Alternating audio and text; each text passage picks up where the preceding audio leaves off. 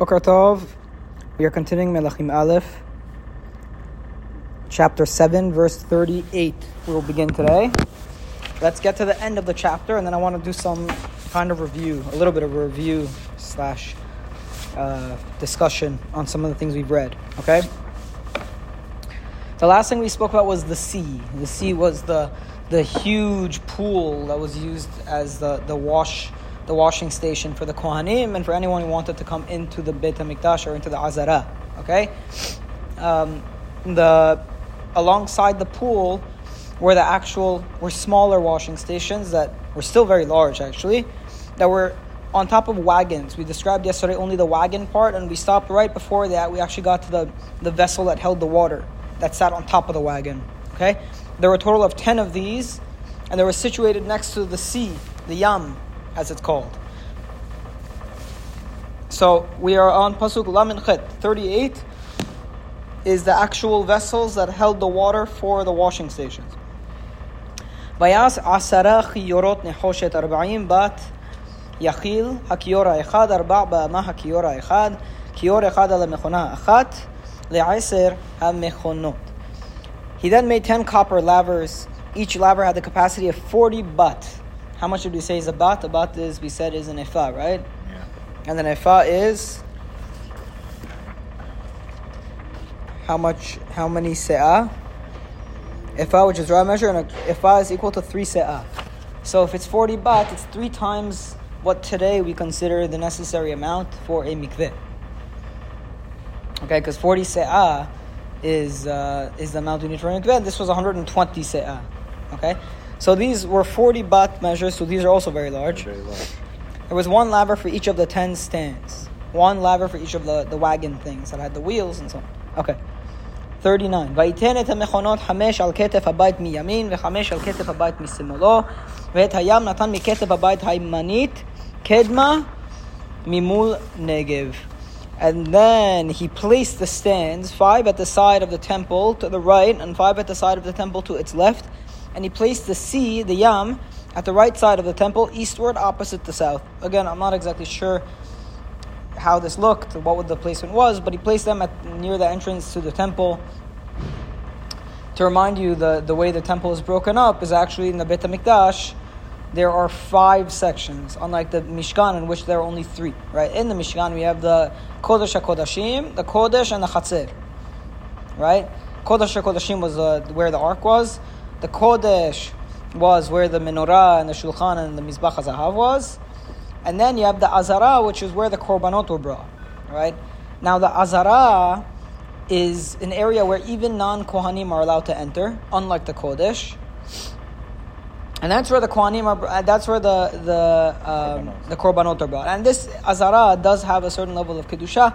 I could imagine people, anybody, not only kohanim, wanted to go in and to wash their hands into the azara. Now in the Mikdash, you have the Devir or the Kodesh Kodashim, which was where the, the ark was. Then you have right outside that you have the Hechal, which is where the 10 menorot and the 10 uh, things were, and the Mizbach HaZahav. And then outside that you had number three, which is the Ulam, which was just like an antechamber.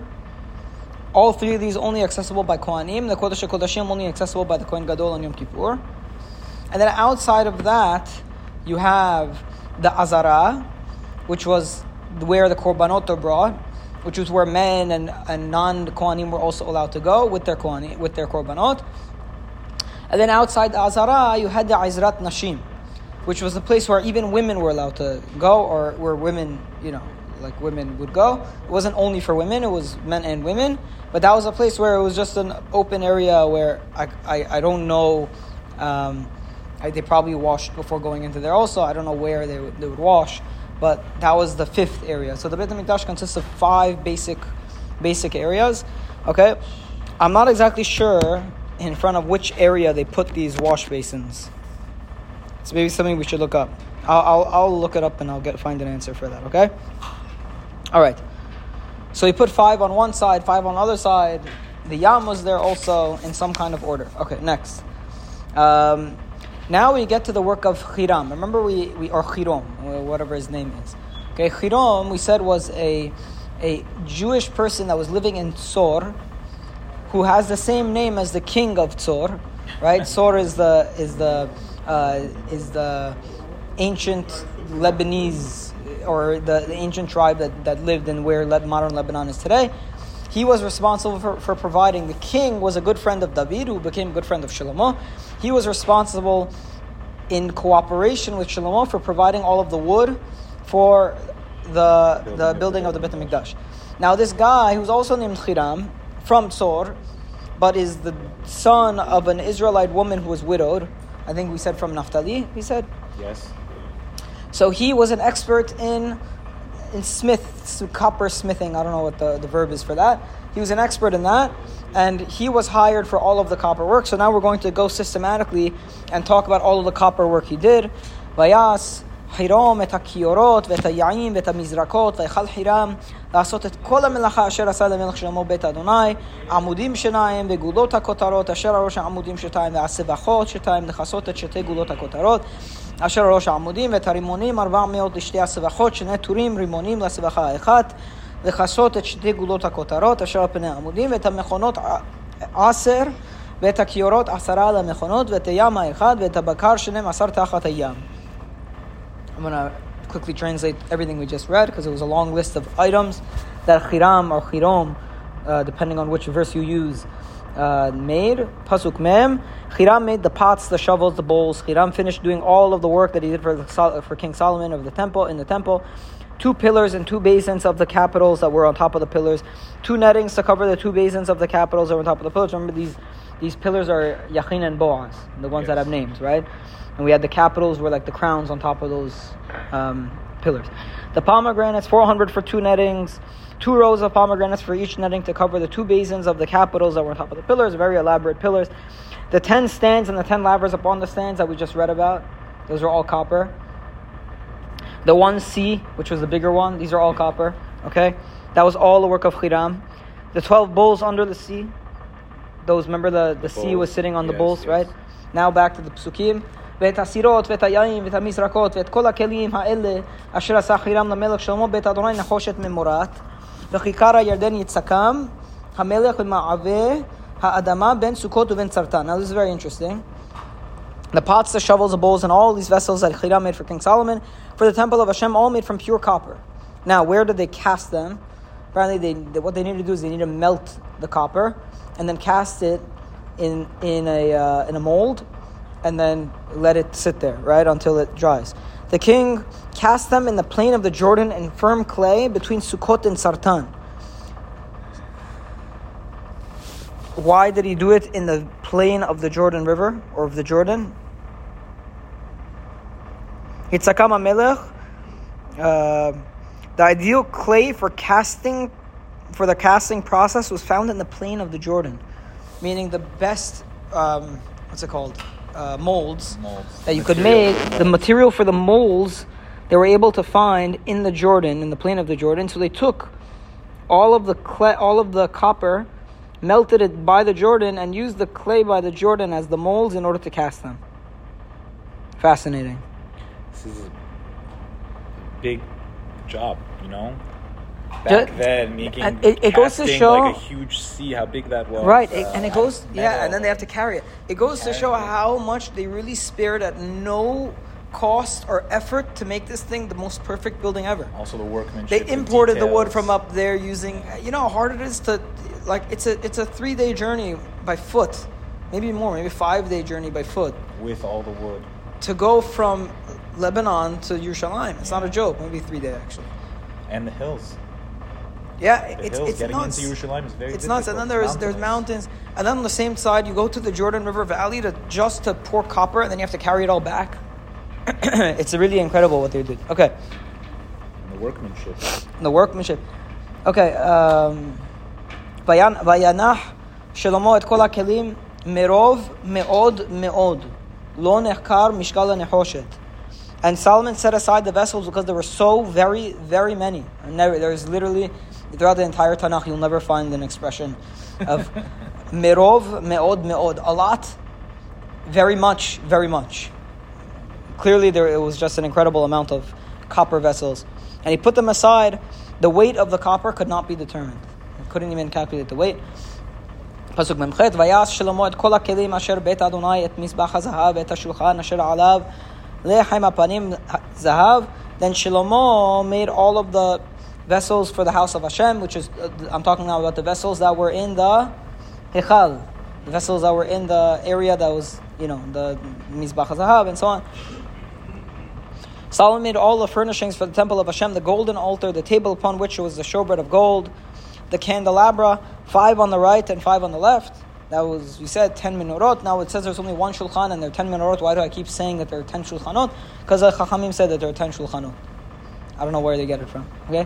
ואת המנורות חמש מימין וחמש משמאל לפני הדביר זהב סגור.